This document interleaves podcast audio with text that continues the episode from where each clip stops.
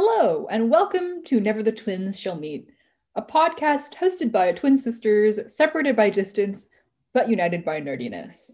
I'm your host, Lulu. And I'm your co host, Pi.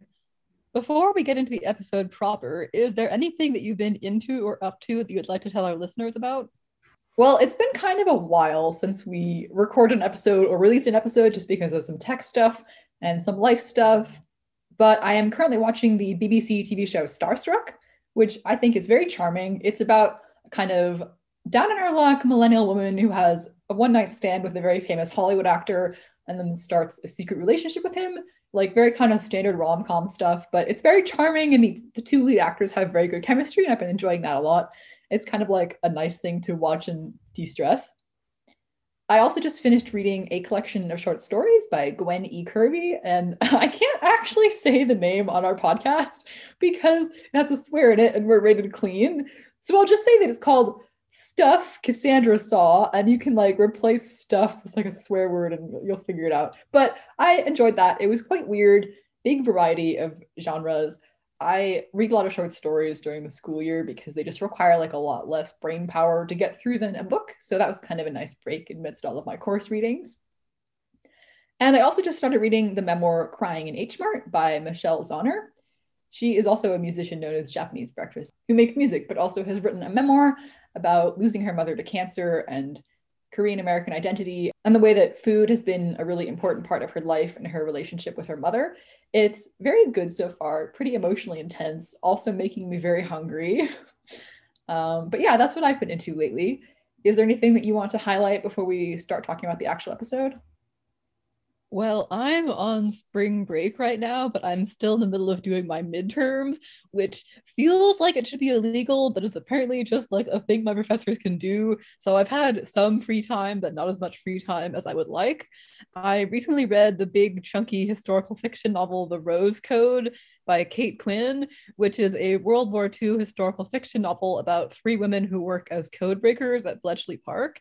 And it was super interesting. I don't know a ton about this period of history, like this specific aspect of World War II. So it was really interesting to learn more about code breaking in World War II. And although it's like a really long book, it was also super addictive because all this interpersonal drama and like the looming threat of war and traitors and spies and secrets. So that was just like kind of a fun, addictive read. I then read Some by Virtue Fall by Alexandra Rowland, which is an adult fantasy novella about two rival theater troupes who are kind of like it's sort of Shakespearean theater troupes with a really severe rivalry, and it kind of escalates to like duels and espionage and stealing from each other. It's just like a lot of fun. It's kind of about a bunch of theater kids who are now adults but are still really dramatic, and it was just very enjoyable to read. I also read it. It was quite fun very quick read, but enjoyable. A lot of dueling and dramatic theater people. And finally, I read The Liar's Knot by M.A. Carrick, which is the second book in the Rook and Rose trilogy, which follows a thief who disguises herself as a noblewoman in order to rob the rich, which honestly, I respect that, and then gets tangled up in a political conspiracy and like the machinations of a mysterious crime lord and a mass vigilante. And this book was just as fun as the first one. It had just as much political conspiracies and cool magic and secret identities, but twice the amount of mass vigilante shenanigans, a really good romance, and a kitten. And it was just like a lot of fun. And I really like the series, and it's super underrated, but I love it. That series sounds really fun, and I definitely need to start reading it at some point. Very coincidentally, this week's episode is on a different fantasy book about someone who disguises herself as a noble to rob rich people, which is Little Thieves by Margaret Owen. So, Little Thieves is a young adult fantasy novel that is a very loose retelling of the fairy tale The Goose Girl. If you don't know this fairy tale, it is about a princess who has her identity stolen by her wicked maid while she's on her way to meet her fiance, the prince of another kingdom, and she has to become a goose girl while trying to get her identity back. And in the end, in this story, the evil maid is punished. The princess marries the prince, and everyone is very happy, and the correct social order is restored, and all that. And as a childhood fan of the books of Bayern series by Shannon Hale, which begins with The Goose Girl, which is a retelling of that fairy tale, obviously, I was very much interested in reading this book because, unlike other retellings of the story, it's actually from the point of view of the Wicked Maid. I'm also a big fan of Margaret Owen's other series, The Merciful Crow, which is about a girl who is a member of a caste of undertakers and mercy killers who get magic from bones. Lulu has not read this series because it has a plague in it, but I think it's really fun. So I was looking forward to Margaret Owen's next book a lot. Yeah, um, no, I cannot bring myself to read The Merciful Crow, even though you say it's really good, because I have a very small quota of books about plague I can read lately and I've already half filled it by reading Our Violent Ends by Chloe Gong a couple weeks ago. So I'm still like coming down from that. But yes, I also read The Goose Girl by Shannon Hale when I was a kid. So I was very intrigued by this because it's a retelling of the same fairy tale, and they're also both fantasy novels, but it sort of flips the perspective. So it's about the kind of original villain of the story as opposed to the original heroine. So I was very intrigued to see how this story would sort of take that fairy tale that has also been retold in young adult fantasy novels and, you know, flip it on its head aside from being a writer, Margaret Owen is also an artist, and she was posting a lot of really great art for this book on social media while she was writing it. So I was like highly anticipating reading Little Thieves even before it had a cover or anything, just because I had really liked her other books, and the art for this seemed really fun. So I was just sitting there being like, when can I read this book? And now I finally read it, and it was just as good as I thought it would be. I don't know if that makes me a stalker, but like it was really good art. So I think when someone advertises something and then you buy it and enjoy it, that's just called being a consumer, not a stalker. Well, this was like even before the book had been publicly announced, and she was like, "Here's some art from the book I'm writing," and I was like, "Ooh, I want to read this." So anyway, Little Thieves also has really pretty black and white illustrations inside it that kind of match up with various fairy tale stories about the main character's past. I have really good taste in books, so I had this pre ordered before it came out, and as a reward, I got the prints in color, and they're extremely pretty, and I like them a lot. Is this episode just going to turn into you congratulating yourself on your taste in books? Maybe, but I was like, I bet this book will be good, and then it was. So Anyway, so Little Thieves has a fairly different setup from books like The Goose Girl because instead of being from the perspective of the princess as she tries to reclaim her identity, the book is actually all about the evil maid who stole her identity and kind of fleshes out her motivations and the circumstances under which she felt compelled to do this. So it's kind of a villain narrative, but not necessarily a villain, more like an anti hero. Also, tragically, there are no actual geese in this book which personally is my biggest complaint. I think this book, despite being like almost 500 pages long, could have fit like a goose or two into it, and I think that would have improved it a little bit. That's my major complaint. I think there should more be more fantasy books about geese. So, um, if anyone's listening, please direct me towards them. I mean, maybe, but the whole point of this book is that it's not from the point of view of the person who was a goose girl. So there is that. So anyway, Vanya Schmidt, who is the 13th child of a 13th child, was abandoned when she was young because her mother thought she was bad luck. And she was taken in by the two goddesses, Death and Fortune, who are maybe dating. It's like slightly unclear to me, but they did at least like raise a kid together. And she later became the maid of the princess Giselle. So when Giselle was sent to marry a very bad, no good, extremely bad news prince called Adelbrecht. Vanya seized the opportunity to steal Giselle's identity using a set of magic pearls with an illusion attached to them, and for all intents and purposes, become Giselle one thing that I enjoyed about this book is that it explains like why people thought this maid was a princess in the first place because apparently they didn't actually look anything alike. But in this case, it's because everyone thinks Giselle looks a certain way because of a magical set of pearls, and Vanya steals them and wears them. Yeah, it's such a plot hole in the original fairy tale that I think various retellings have had to come up with their own way of explaining why someone who presumably doesn't look or act anything like a princess manages to steal her place. I think in The Goose Girl by Shannon Hale, it's that the maid has some kind of persuasion magic. So she can just be like, I am a princess. And everyone be like, oh, yeah, you're totally a princess. But in Little Thieves, it's kind of more due to the fact that Vanya is just very good at manipulating people and also has like a magical set of pearls that make her look like a very pretty idealized version of Giselle. So Vanya has no actual interest in becoming a princess or marrying Adelbrecht, and she actually only wants Giselle's identity so she can steal from rich nobles and eventually get enough money to build a new life for herself far away from the Almanic Empire and her past, which honestly, I have to respect that. Like all the nobles in this book suck, so I was kind of cheering every time she robbed them. Also, there's an interesting aspect to her motivation, which is that she wants to get away from places where her godmother's death and fortune are worshipped because she doesn't want to be in a place where they could have power over her. They're on like very bad terms at the start of the book, which maybe we'll go into a little bit in a minute. But Vanya is hoping that if she goes somewhere else where different versions of death and fortune are worshipped as like different gods, then maybe the people that raised her won't have like manifestations in those countries, which is sort of interesting, like theological reason why you might want to book it out of a certain empire and go somewhere else. Yeah, it is interesting. So, over the last year, using Giselle's identity, Vanya has gained a reputation as like this mysterious thief called the penny ghost. There is actually a German word for this, but I apologize to German people. I do not know how to pronounce it correctly. Uh, and so no one suspects that pretty brainless Giselle is actually behind this string of thefts that's been occurring ever since she arrived at the palace. And as soon as Vanya has enough money, she is going to be out of there.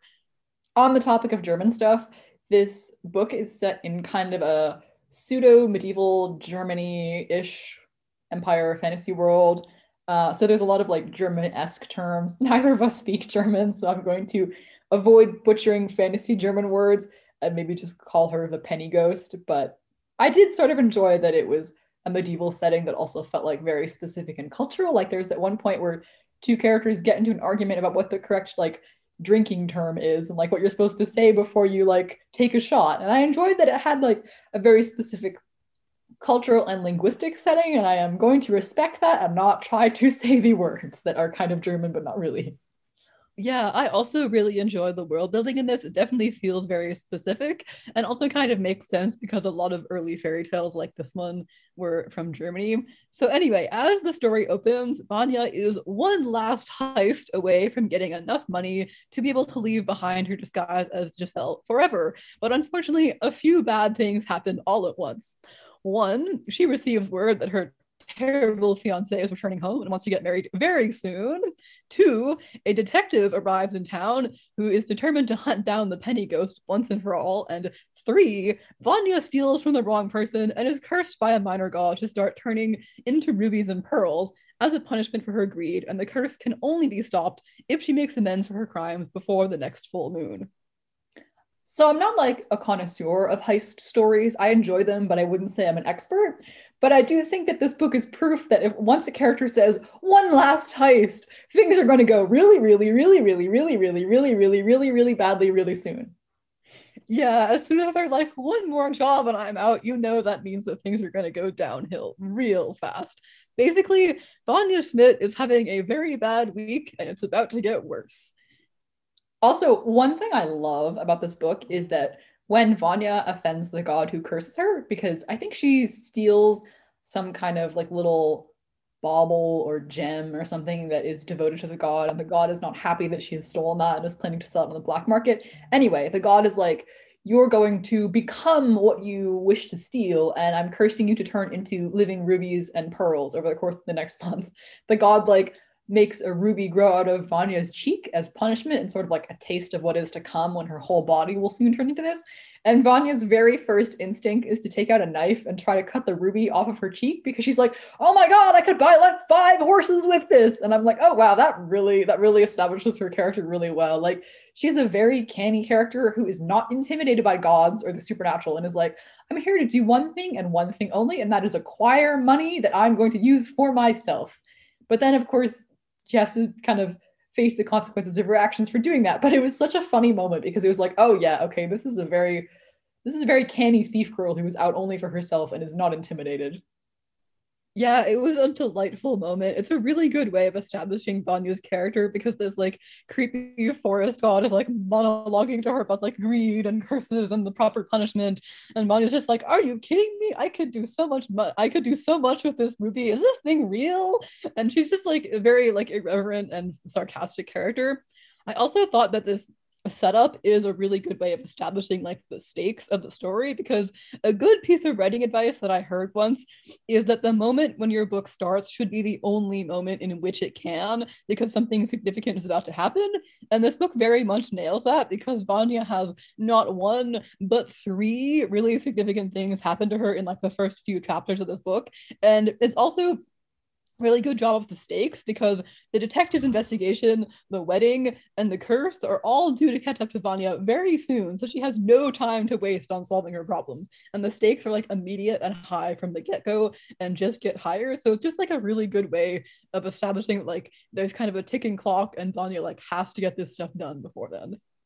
It's so stressful because not only is Vanya's double life and impersonation of Giselle catching up to her, her literal own body is turning against her uh, because she's painfully turning into gemstones and will literally just turn into a very nice statue made out of pearls and rubies if she can't find a way to return what was stolen by the time the new moon comes. So it's like not only do we have the fact that her wedding is approaching, but Vanya literally cannot trust her own body because it's going to betray her because of this curse. So it's just a very good job of like once the ball is set rolling, it just keeps snowballing, and you're like, oh, this girl has a lot of problems. Oh no. So the thing about this book is that I adore it with all my heart. It is so good. Vanya is such a great main character. She is really funny and snarky, and she has an absolutely delightful and hilarious narration, but she also has a lot of depth to her. She's kind of an asshole. She's very selfish. She has done bad stuff and continues to do bad stuff, but she's also incredibly enjoyable to read about. And as the book progresses, it becomes really clear that she actually has very good reasons for being the way she is and having the motivations that she does.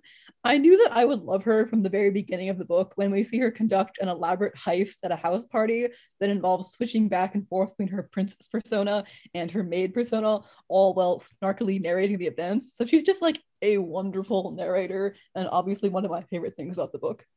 I just really love heists. I love heist stories. I love it when people steal things. I love it when people get in trouble for stealing things. It's just it's a great genre and I really enjoy fantasy heists because you can sort of take it to like these new levels. And I really admire people who can write heists because I don't think I'm smart enough to write a heist. Like I was reading the very opening sequence of Little Thieves, which is kind of the like character goes about their regular routine. So then when something interrupts, you know what like what they want to get back to. But like Vanya's regular routine involves playing two separate roles and robbing lots of rich people. And it's just great. And like, it's very smart. And I was like, oh, dang, that's just like really smart and well thought out. So I feel like it impressed me because it's a book about a very conniving, smart character. And I feel like it actually does a good job of showing you that she is very smart. Like, this is a book about Vanya getting caught, which she says from the very beginning. But I, you get a sense of like she is someone who is smart and has genuinely been pulling off this con for quite a while before the start of the book. So it's not like the book is like, oh, Vanya is an amazing thief and a great con artist, and we're only going to see her fail in the book. You just have to take my word for it that she's really smart. You're actually shown that she is pretty smart and has been doing okay on this con, despite its like very, very high stakes for a while before the book actually starts. So then when Vanya is caught, you know how unusual it is for her, and you're like, oh, this is really bad because it takes a lot for someone like Vanya Schmidt to be caught.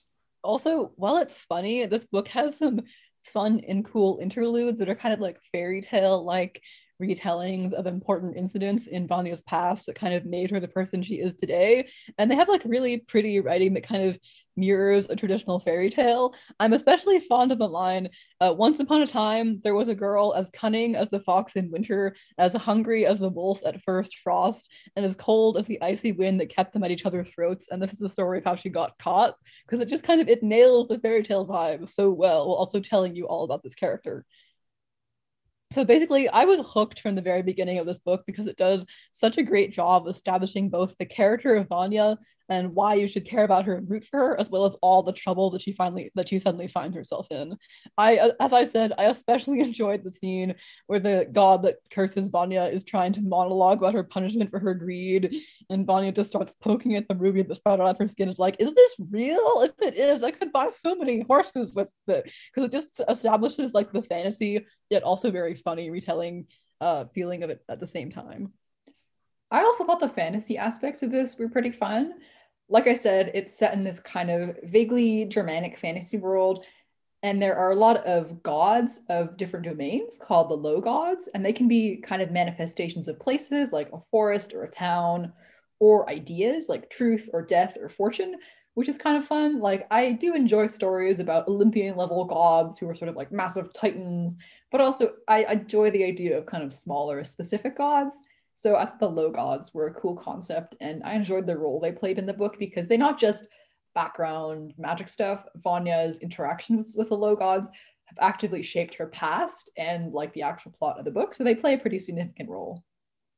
I found her relationship with Death and Fortune especially interesting because they took her in after her birth family abandoned her, and they did raise her as a daughter for several years. But at a certain point, they were like, Vanya, you have to choose between death and fortune and like you'll you'll choose one of us and then you'll be that god's servant for the rest of your life. And Vanya was like absolutely not. I i thought i was your daughter not your servant. I refuse to choose either of you which is kind of why she is on her own pulling off this heist at the beginning of the book. So the gods are gods but they're also kind of characters within the story and they're like flawed individuals and i just like that a lot.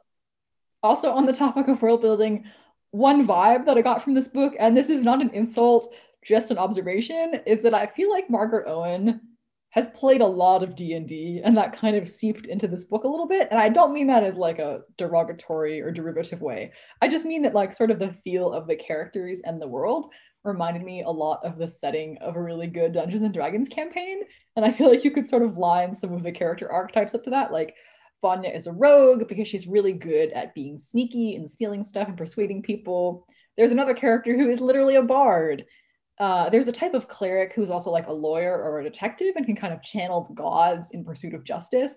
And also, like, what really cinched that for me is the fact that there are warlocks, but they're not like male witches. They're people who gain power through favors from like a much more powerful being, which is just a very D and D concept. Like, I'm playing a warlock in the current campaign that I'm in, and I was like, ah, yes, okay, you you also are initiated into the ways of D and D 5e. I see.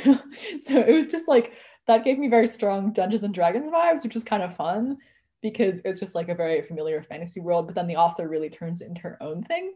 Like there's this interesting bit of fantasy stuff where if people consume bits of magical creatures, they can briefly gain power kind of like a magical drug, but it has like very bad consequences.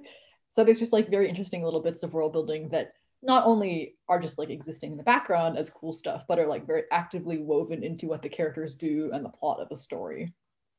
Margaret Owen in general seems really into like super weird magic systems because there's this one and also the one in the Merciful Crow where people can get magic out of bones, especially teeth. So I was reading this book and they got to the bit about how you can consume magical creatures for power, and I was like, uh, yes, this is definitely written by the same author as The Merciful Crow. I, I do like it when you read enough books by an author that you can kind of pick up on their little quirks, like magic that comes out of a body part or something.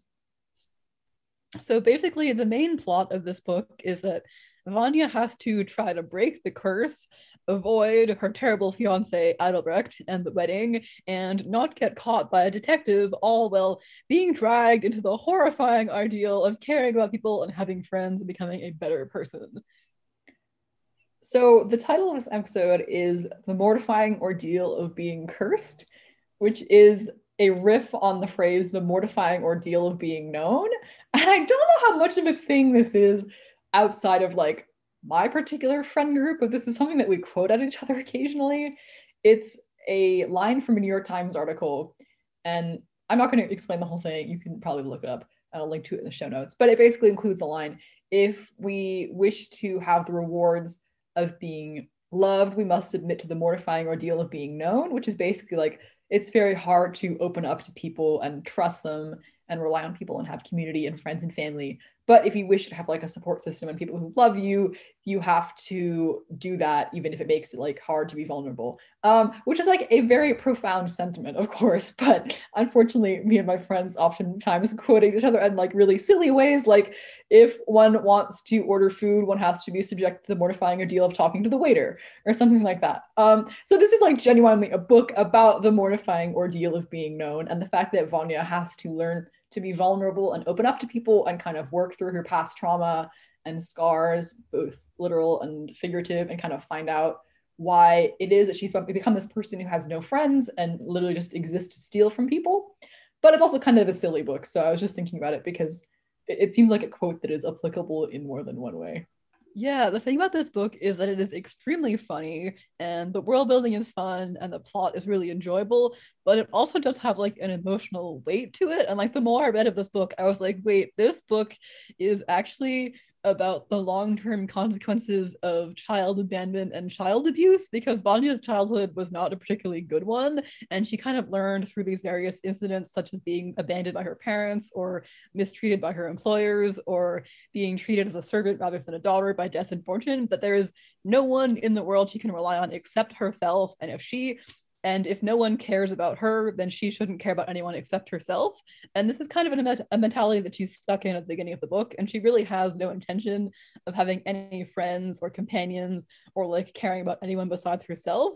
But because she can't solve all her problems on her own, she does kind of have to open up to others and become someone who has gone through the mortifying ordeal of being known. So it's a very funny book, but I found that it was also genuinely emotional at times because Vanya is kind of forced to confront the fact that her life has kind of made her live with this unhealthy coping mechanism of never caring about anyone but that's not really a healthy way that you can continue, continue to live your life. And if she wants to get out of the situation that she's in she has to trust and care about other people. Right. Like it's a fun book. It was genuinely fun to read and it was quite addictive.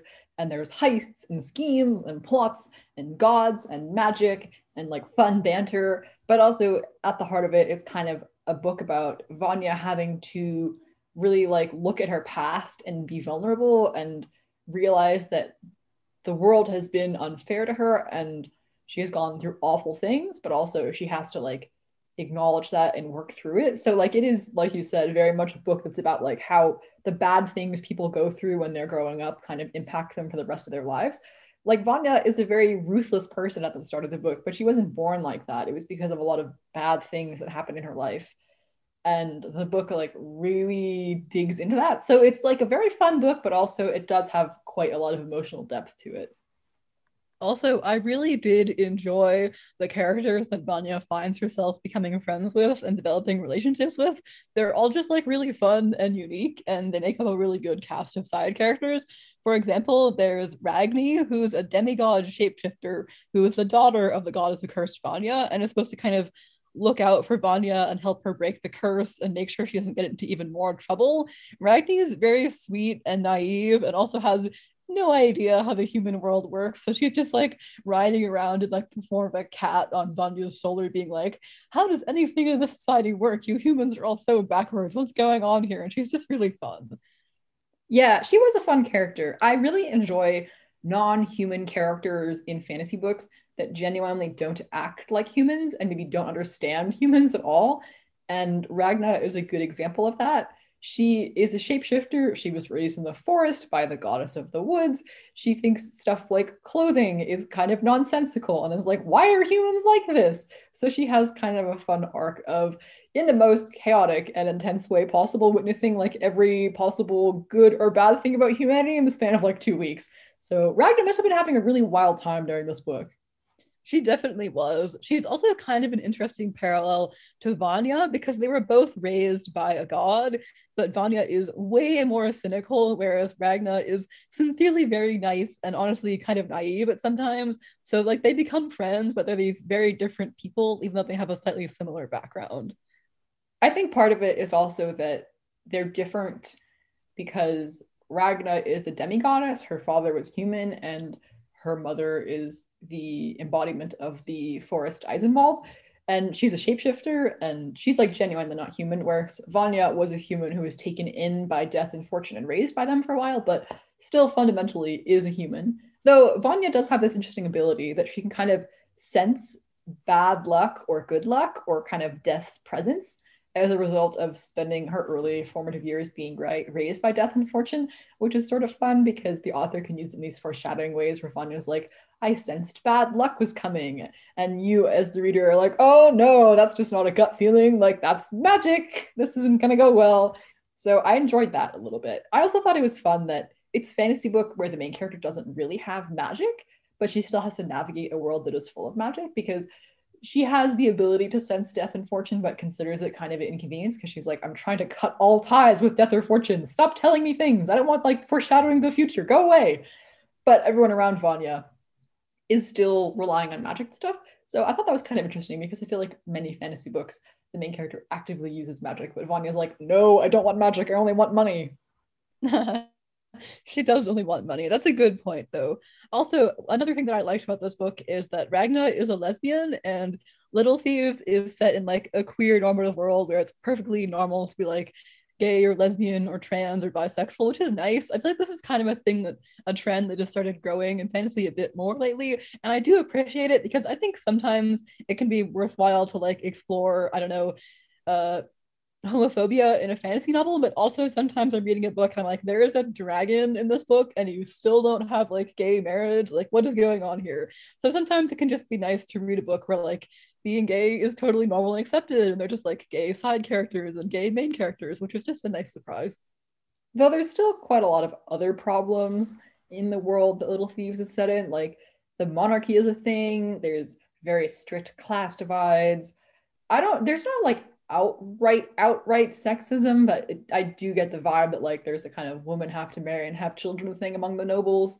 So it's true that there are characters who are not straight and like are just living their lives, but also they still face problems because like, oh, I'm gonna be married off to an awful guy who is terrible, or like I I'm having a bad time because I have no money and stuff like that. Oh yeah, no, that's definitely true. It's just that I think everyone in this book kind of has enough problems, and we don't really need to add homophobia on top of that. And luckily, it's not really a problem. Mm, that is true. So another character that I really liked is Emmerich Conrad, who's a junior detective who was sent to catch the penny ghost, aka Vanya, and is also Vanya's love interest. And he is a nerd, and I love him. And I am truly obsessed with how good the romance in this book was. It was extremely good. He's a really fun character. He is one of the aforementioned lawyer detective clerics, which means that he is training to channel the gods in kind of the pursuit of justice, which means that it, like the gods could literally turn up up at your trial and like you going to jail could be like a divinely mandated thing. Uh, which I, I get the sense it's not something people can abuse because it's like the gods are above everything, but like, man, imagine if the gods told you to go to jail and you were guilty. Anyway, um, that would be rough, but uh, that's not the point of this book. So Emmerich is, like you said, he is a junior detective, so he's in training, and he's been sent to hunt down the penny ghost, kind of like his first big job. And he and Vanya have a very fun dynamic where they keep trying to one up each other, but they're eventually forced into this reluctant allyship when it turns out that Vanya's fiance is very, very terrible, bad, and means no good, both on like terms of being an asshole, but also like in terms of using black magic and wanting to take over the empire. Actually, they don't call it black magic, and I don't like the term black magic. So let's say like he's channeling like evil nightmare magic. So Vanya and Emmerich start off at odds with each other and are, are, genuinely enemies because he wants to send her to jail. And Vanya does not want to go to jail and in fact wishes to acquire more money and then very speedily leave the continent. And Emmerich is like, no, you're not going to do that. But then when it's that there's like sort of this bigger, badder threat than one girl robbing nobles of their ignored jewelry and like leftover money and stuff, they have to sort of band together and take down Adalbrecht with the help of some other people. I personally really enjoyed how much of a giant nerd Emmerich is because he's very smart and canny. And he is basically the only person who's managed to figure out the con Vanya is pulling. But he's also kind of a dork at times. Like, I feel like there's a lot of fantasy novels where the love interest is like suave and brooding, has like a tragic backstory and a sword and like a magical destiny. And Emmerich's just like, I have a too large coat and glasses, and I am really smart. And I know exactly what's going on here, but I am kind of a dork. And I just enjoy that. Like, I think we need more teen fantasy books where the characters aren't really cool. I just I think that is important. Yeah, no, that's why I liked the character because he's very smart, but he's not cool. Like Vanya looks at him like this dork has been sent to catch me. I hate this. What's going on here? And it's just it's a lot of fun. Um, it also kind of adds a slightly more personal element to the idea that Vanya has to escape this detective who's trying to hunt her down because like, oh no, now she has to work with the detective. Oh no, now they're friends. Oh no, she likes him. What's happening now? Um, so it's just a lot more fun than like if there's like this cold, impersonal detective who is chasing her down didn't care about anything. And I also just think that the magic system of like lawyer clerics is super fun. So he was just a character that I enjoyed a lot. And his dynamic with Vanya is just really enjoyable to read about because they're just complete opposites. And they're like having this fun cat and mouse game where they're like chasing each other across the city and trying to catch each other. And then like suddenly they have to work together, like, wait, but I was catching this person. So it's just a ton of fun to read about. It was super fun. We definitely should talk more about the romance in a minute there is also some other characters like Joniza, who is a bard who mentored Vanya, and she sort of worked for Giselle's family. And she has this thing where she sort of taught Vanya the very beginnings of her con artist stuff. Is now like now oh god what have i wrought? Is this my fault? And it's just like very tired and is like i do not want to be the only adult here but i guess i am an adult. This is terrible Joniza's very fun and also relatable because she did teach Vanya everything that she knew. And now knowing what Vanya has done with it, she's like, oh my god, this was a big mistake. I just I just want to get paid. I don't want to have to deal with any of this. Joniza is also like the only vaguely responsible adult in this entire book. So she unfortunately does have to deal with this all the time, but she's just kind of fun because she's a bard and also kind of sneaky, but also like the only reasonable person with morals who's also an adult. Another character is obviously Giselle, who is the princess Vanya used to serve until she stole her identity. And Giselle and Vanya actually have a very interesting relationship that I, I liked seeing pieced together over the course of the book. Because obviously, in the original fairy tale, the maid is pretty much just a villain. And Vanya, despite um, doing a number of bad things over the course of the book, some of which were much worse than I was led to believe, anyway, um, is like much more sympathetic than just being a villain but Giselle is not then put in the role of villain. So it's not just like swapping it for like, ah, oh, poor, sad, maligned Vanya is the hero and Giselle is a terrible evil princess. It's much more complicated and nuanced than that. In that Vanya and Giselle were pretty close as children, but because Giselle has always come from this place of security and privilege, and Vanya was very severely mistreated while in her service, she grew to hate Giselle to the point where she stole her identity using the magical pearls. And in order to break the curse and return what was stolen, Vanya has to go confront Giselle, who has been living like a commoner because no one believes that she is the real Princess Giselle, and sort of has to heal the rift in their relationship and let Giselle like resume her place as princess to fully give back everything that she's stolen. So it's quite an interesting relationship because it's not one that is like purely good or purely bad because they did love each other at one point. It's just that due to some things outside of their control and some things that were in their control, their relationship has very much soured to the point where Vanya feels absolutely no guilt about stealing all of Giselle's privilege and place and power while her former mistress just lives broke in an orphanage and is just like, hello, please give me back my life. So it's an interesting relationship. Yeah, I think in a lot of retellings of the Goose Girl, this relationship is obviously a lot more black and white. It's like the maid is evil. She stole the princess's identity. Princess has to get identity back. But in this case, there is a lot more of complicated stuff going on in their relationship because Giselle, like you said, had a lot more privilege than Vanya. She was not mistreated in the same way that Vanya was in their relationship. And Vanya was mistreated by Giselle's own parents, which adds a whole other layer to that complicated relationship. But as we learn, Giselle's own life wasn't perfect because she was under a lot of pressure to be like this beautiful, perfect princess who would marry Adalbrecht, even though he a very bad guy that she wanted nothing to do with. So she had like this element of powerlessness in her own life, even though she was extremely rich and beautiful and a princess. And she kind of resents the fact that Vanya stole her life, but also there are a lot of aspects in her life that she doesn't want. And so she and Vanya have like both ha- have so she and Vanya, as you've said, have both kind of done bad things to each other, but they've had like reasons for doing it. Like Giselle didn't realize how bad Vanya's life was. Vanya felt that she was justified in taking Giselle's identity. And so they reconcile kind of across over the course of the book and kind of grow to understand the other person's point of view more. And it's definitely a much more nuanced look at the evil maid good princess dynamic than I think is present in basically any other Goose Girl retelling not that I have read that many retellings of the Goose Girl. I think maybe I've read one or two tops. The only one I can think of off the top of my head is The Goose Girl by Shannon Hale, which is probably the most well known one. There are probably others out there, though, I assume. So, like we said, the plot kind of originally seems like it's about Vanya's curse and her heists, but actually, she comes to realize that her fiance, Adalbrecht, is up to something really bad, which might have the end goal of possibly becoming emperor. And then she ends up having to team up with some other people in order to stop his nefarious plan if she wants to live. And this involves Vanya having to do things like trust other people and make other friends and admit that maybe she caused harm to other people. And she's like very horrified by all of this. This whole book is just Vanya being like dragged kicking and screaming into like looking at her own emotions and like being nice to other people and it's uh kind of a lot sometimes.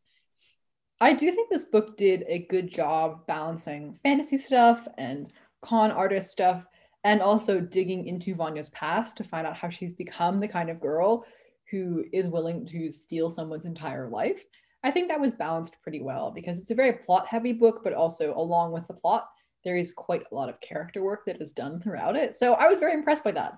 And also, it's a book that has like a very self-contained storyline so it manages to wrap all of these things up and have vanya come to a satisfying place of growth and reflection without having to rely on like other installments or like the promise of more books to come to do all of that. So i was like very impressed that it was a very self-contained fantasy story in which a problem is set up and like escalated a lot and then solved and also characters have to kind of like acknowledge their own flaws and grow over the course of it. So it's just very nice to read a self-contained fantasy story as opposed to something that is like spread out over the course of several books. Yeah i feel like fantasy these days is pretty enamored with the idea of a series and i do really like a good like trilogy or a quartet but it can also be satisfying to just read like a one and done book where like they set up the plot and it's resolved and then everything is fine this is actually part of a series but it works totally fine as a standalone and like you said, it, it's true this book is really fun on the surface. It may just seem like it's a funny fairy tale heist book, but if you kind of keep reading and look closer, you kind of realize that it's more actually about how rich people will always abuse the poor and those that they have power over, and also about the lingering effects of child abuse. And it's like handled very well, I think, because it is a super funny book, but you also kind of come to realize that, like, maybe part of Vanya's way of coping with her past is being like funny and cynical. Maybe she needs to actually sit down and like take a look at herself and like understand what she's been through and what kind of person that's turned her into. So it's just really well done. Can we talk about the romance again for a little bit? Because I thought it was really good. I don't read books purely for romance because I often am very focused on like fantasy stuff or like personal character growth, but I was just very pleasantly surprised by how much I enjoyed the romance in this. I thought it was very well developed and had a lot of like good emotional growth and the characters just had some very good fun banter together yeah, I definitely would be down for yelling about this romance a little bit longer. I also don't read stuff purely for the romance, and sometimes I'm like, oh, not another book with a romance. I want to read something where it's just like about friends. But in this case, I think it works really well and also fit into the book. It's honestly like one of the most fun dynamics that I've been that I've read in recent times, and like it still has kind of like a hold on my brain. Like I'll just be like going about my day, and then my brain would like remember how fun the dynamic was in Little Thieves. I'll be like, yes, it was very fun it's basically like a cat and mouse dynamic where Emmerich is trying to catch Vanya and she's trying to outsmart him. And my main takeaway from this is that I think more books should have a romance between a straight laced, lawful good detective nerd and a chaotic neutral gremlin thief girl because it was just, it was so fun to read about. It's very much just opposites attract, but not even just opposites. It's like people who are genuinely diametrically opposed to each other because of their roles in society and the fact that one of them is a criminal, the other one is currently hunting down in an attempt to bring divine punishment onto. So they start off from like the worst possible place, which is, you know, I am a detective and you are a thief and I'm trying to bring you to justice. But they manage to find like some genuine common ground and like friendship and trust and support that then like grows into a romance which I thought was quite well done. It's also just fun that Vanya extremely pettily hates Emmerich, not just because of his job and the fact that he's trying to hunt her down, but just because she finds him an annoying person at the start of the book. Like when she first meets him, because he's going around doing interviews with people who have been robbed by the Penny Ghost, and Vanya faked having Giselle robbed by the Penny Ghost to sort of like lift suspicion from her. Anyway, when she first meets Emmerich, she describes him as a collection of billiard cues that unionize to solve crime. And she just continues to come up with these really, really funny insults for Emmerich for like a lot of the book. And it's just very good because she is very good at inventively and specifically insulting people. Yeah, it's it's so funny. As soon as I read the collection of billiard cues line, I was like, "This is this is the best thing I've read in my life," and I, it's also really enjoyable that in some of their first few interactions, Vanya is still pretending to be Giselle. So she's like desperately trying to throw Emmerich off uh, the truth of the penny ghost, and she's like being really annoying to him and like trying to drive him off of where he's investigating. So you have like this fun dynamic where like she's like desperately trying to pretend she's not the penny ghost and he's investigating her and she's like trying to use all of her like abilities to make sure that he doesn't suspect her. And so like it's just a lot of fun. And then of course we get the reveal of that Emmerich is actually much smarter and more put together than his sort of like initial impression of him is. And she's been acting like an airhead for no reason because he's already completely nailed down who she is, what she's doing, and why she's doing it, which is just extremely fun. I really enjoy it when characters sort of play this elaborate ruse and then they drop it, and you're like, oh, not only did the main character misjudge you, I misjudged you. I thought you were just like an overly young, slightly incompetent, desperate, and eager to prove yourself detective, but actually you sort of have nailed everything about this case, which is just so fun. And then Vanya's like, oh my god, I can't believe he one not only figured out exactly what's going on, but two managed to convince me he didn't know what was going on and is like personally offended by this it's so funny. Like there's this part where Vanya finds Emmerich's notebook where he has correctly deduced the identity of the penny ghost, deduced the techniques that she used to steal from people, and also correctly deduced her motivations. And she's just like really offended by this, was like, how dare you correctly psychoanalyze me? And it's just it's a lot of fun.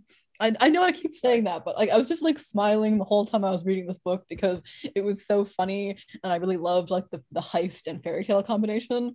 I think that the way that this romance especially worked for me is that it's not based off of like one character seeing the other one being like, oh my god, you're so hot. We have like uh, an immediate connection. It's a relationship that is gradually developed and oh, and they gradually it's a it's a relationship where they gradually develop a kind of mutual respect for each other and then they have to work together and then they fall in love. And it, it doesn't happen until like quite far into the book like after you get a good sense of their dynamic and after they've like had to work together and then like found some genuine common ground. So it doesn't feel like the author is just kind of like pushing together two characters. It feels like they've genuinely like evolved and gotten to know each other in a way that it makes sense for them to eventually fall in love Exactly. It's very much a romance that is built off of emotional growth and connection, not just hormones, which obviously, if you're writing a book about teenagers, it is perfectly valid to write a romance based off of hormones, but also, like, it's more convincing emotionally, especially during such a high stakes book in which characters are very busy worrying about other things like possible coup and the fact that the main character's body is literally turning into gemstones, the fact that the romance is not so much as like, aha, now we're going to pause the plot to think about how hot this detective is. And instead is more like, I can't believe this detective understands me at a deep emotional level. What's happening? Also, there's one scene that was just so good, which is like when he takes off her boot to use lawyer cleric magic to heal her foot. And then the two of them play cards. And it was just genuinely so good and emotionally tense. It made me scream. Not actually, but I have developed a terrible habit of verbally reacting to books that I have been reading because I spend so much time like I don't read in the library anymore and stuff because it's a pandemic. I just read in my bedroom. Sometimes I'll just be sitting and be like, God, how did you do this out loud? And that was one such scene that provoked me to verbally react to a book, which is probably a habit I should kill before I ever get roommates. But it was just a very good scene. It's just, it's very much a romance that is also tied to Vanya's emotional growth. And you're like, well, of course she's not going to admit her feelings to someone because she is a person who's just been so horribly scarred and believes that like no one can truly love her. So you're rooting for Vanya to like figure out her feelings related to romance because it's also like related to her overall character growth and the fact that she has literally been cursed because she's so selfish. And you're like, it's all tied together. Exactly. I also just I like a romance between like some suave, dramatic people who are good at flirting as much as the next person.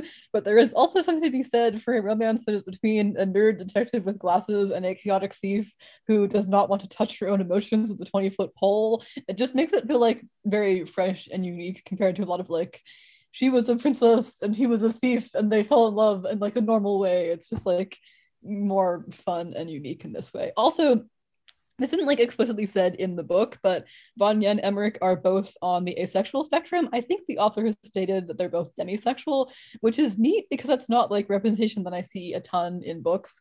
Demisexual basically means that you don't feel like romantic or sexual attraction unless you've like formed some kind of emotional connection with a person, which makes perfect sense for both the characters and was also cool because I feel like there aren't a ton of books with asexual main characters also it's funny because neither of them have like ever really been romantically interested in someone prior to the start of this book and meeting. So then when vanya starts to actually be interested in emmerich she's like what are these feelings? And why do i have to feel it for him? Go away please. Which is just funny. I like that she doesn't take it in stride. She's just like this is very inconvenient. I do not want to be interested in this man. I'm going to ignore this as long as possible yeah, the scene where Vanya realizes that she likes Emmerich is really funny because sometimes the characters in books like take this really well, and in Vanya's case, she's just like utterly appalled. Is like him, I like him, but why? And why now? This is so inconvenient. I have things to do. So yeah, the cat and mouse dynamic in this of the characters like chasing each other and one-upping each other and gradually developing this like mutual respect and friendship is just super well done and i have so much respect for the author I have been going slightly feral over the line.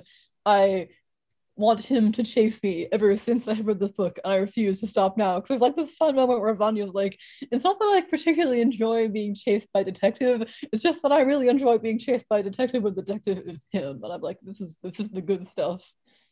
It's just fun. I really enjoy it when characters have like good dynamics based off of banter. More also Vanya's kind of gradual development to having friends and like admitting that she does care about people is important to like her emotional growth. Like there's a very good scene where Emmerich tells her that like she's not a bad person for wanting to live and having to look out for herself and like just because she lived the kind of life where she has to be selfish doesn't make her a bad person, which I think is kind of like the overall message of Vanya's arc that like she isn't a bad person necessarily for having to choose herself over other people sometimes and like she's not necessarily an evil person. She's just kind of a product of these circumstances that produce someone who can only look out for herself and can't rely on others. But she also has to admit when she's done wrongs and be willing to open herself up to other people and have friends and grow as a person. I know you could actually call this book a fantasy heist fairy tale retelling, but I have thought about it and I actually think it is a 500 page treatise on the like importance of nurture versus nature and how Vanya is not an inherently evil person. She's just someone who has been like so severely mistreated that she becomes someone who is very selfish and ruthless. So that is my take here. It is actually an in-depth psychological examination of the impact of your childhood on your future self. I mean, it pretty much is. Also, another thing that I really like is that Margaret Owen's books tend to have a really strong message about how the structure of the monarchy is inherently flawed and unfixable, and how like monarchs will use this power to abuse other people. Like this is also kind of an overarching theme in the Merciful Crow because the main villain was like evil member of the royal family, and it's also present in this book. And I just really liked that because there's a, a lot of fantasy books where it's like once the one true king can reclaim his throne, everything will be good and the monarchy will be fixed and everything in this kingdom will be perfect. And like it's an understandable mentality in a book because if you want your protagonist to be like an important person, then it kind of makes sense that you like would make them the one person who can fix this system. But it's also true that in real life, the monarchy is like a bad system of government that often leads to those in power abusing those who don't have power. And so I appreciate it when a fantasy book is kind of like, actually, monarchies are bad, and maybe we shouldn't think they're super cool because often when a bad person is in power, this is a structure that enables them to do even worse things. If you can't tell, Pi has a lot of thoughts about the critique of the monarchy through the fantasy genre. I do. I just think it's interesting to think about. Also, speaking of structures of power in this book, I thought the low gods justice court was kind of an interesting idea because part of the book is obviously that Emmerich is trying to hunt down Vanya so he can sort of take her and put her on trial for running around and robbing people blind all the time. And the gods who are related to justice, like truth, can kind of manifest in court. And if you lied in your testimony and the god of truth can be like ah oh, you lie. I was kind of picturing like the lion cat from saga while i was reading that bit. The alien cat from the comic saga who if someone lies the cat just goes lies! Anyway um the god of truth does not take the form of a cat in this book but i was thinking about that anyway. So actually the kind of climax of this book is sort of a big court thing where people try to prove that Adalbrecht is evil using sort of some divine power and also just like genuine smartness. Yeah, it's a very fun climax because it's basically a courtroom drama, but like on a divine scale because they have to collect the evidence that proves Adalbrecht is a bad person who is trying to take over the empire. They can't just summon a god and be like, truth, Adalbrecht's a real bad person. Just trust me on this one. They have to have like evidence. So the end of the book is kind of them scrambling to like get some way to like concretely prove that he's a bad person who's planning some bad stuff and then they kind of summon the gods and have like the low court justice court and it's fun. I love a good courtroom drama because there's like so much like hinging on like characters ability to like intelligently argue stuff and like whether or not they have the right evidence and this works pretty well because adalbrecht is like a very bad person but he's also been able to hide in plain sight for a really long time because he's like this rich, powerful man that people aren't used to questioning. And everyone's just like, he's in charge and that's the way it is. And we shouldn't question him. So they kind of have to like peel back the public persona of Adalbrecht and reveal that he is actually like this evil, ambitious person who has some bad plans going on and has like made a bargain with a evil creature. And so like at the climax of the book, they have to prove once and for all that he is like actually a bad person, that his appearance is not true. So it was just like fun. And also like the fact that Vanya, who's a thief and has made a career off of like lying, has to tell the truth is also kind of an enjoyable note. I mean, the book as a whole is kind of about making Vanya do things she normally never would do, like be emotionally vulnerable with people. And I guess you could say that a known thief testifying in court is also something she would probably never do. So, yeah, I do think this book did a good job of being very tightly plotted and kind of keeping all of the balls in the air, so to speak. Like the author is just juggling Vanya's emotional development and fantasy stuff and the curse and Adalbrecht being terrible and like a little bit of romance in the background and Vanya's relationship with her godmothers. And I, I feel like the story did a very good job of keeping all of those plots like going and then eventually wrapped up in a satisfying way. So I mean I would definitely read more set in this world because I think this was quite a fun book and there's more to explore. And in fact, Little Thieves was originally supposed to be a standalone, but the author has since sold two more books about Vanya, making it a trilogy. We don't know a ton about the other books yet, but the second one, which is called Painted Devils, is scheduled to come out in 2023. And the description that we have available right now says that it's about the con artist daughter of Death and Fortune who accidentally starts a cult, only to, having to face off the deity that she made up when it manifests and claims her ex as a virgin sacrifice. And I don't know about you, but like every single word of that sentence is delightful and I want it now. I really want to know how Vanya's going to start a cult because you think she would have maybe learned some lessons from this book, but I guess not starting cults was not a lesson she learned in this book, so she has more lessons to learn in future installments. I, I just think that um even though this is a fairy tale retelling, I assume that the sequels won't be fairy tale retellings, but this is like a loose enough retelling that it, it sets up enough stuff that you can sort of go off without using the exact frame of the Goose Girl. I think it, I would read a sequel to this. I except oh oh god, 2023. I, I might be graduated from college by then. What a terrifying thought.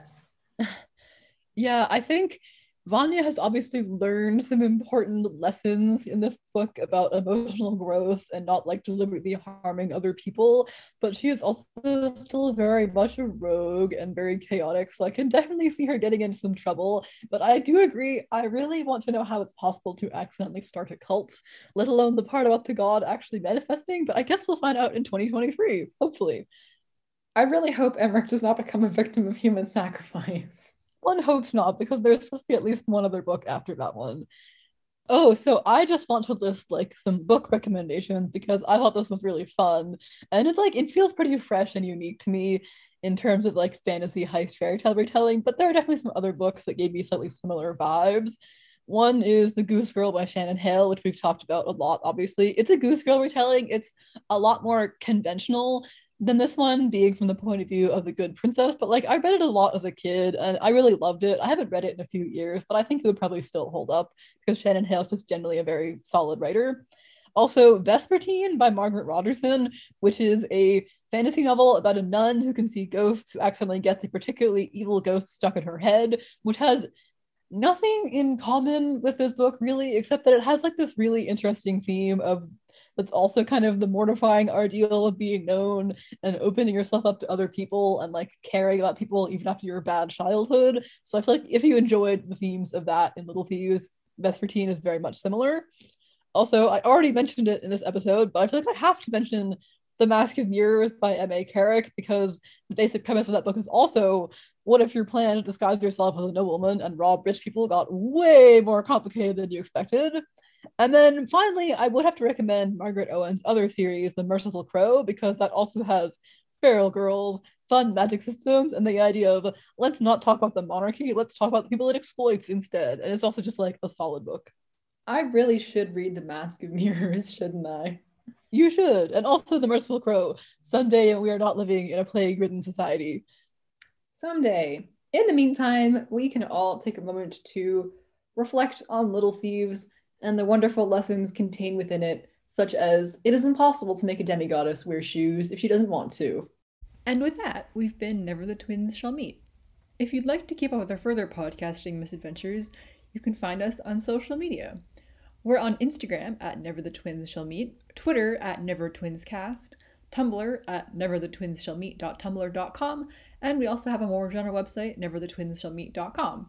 If you've enjoyed this episode or others, please feel free to leave us a review or a rating on your podcast streaming app of your choice. We'd greatly appreciate it.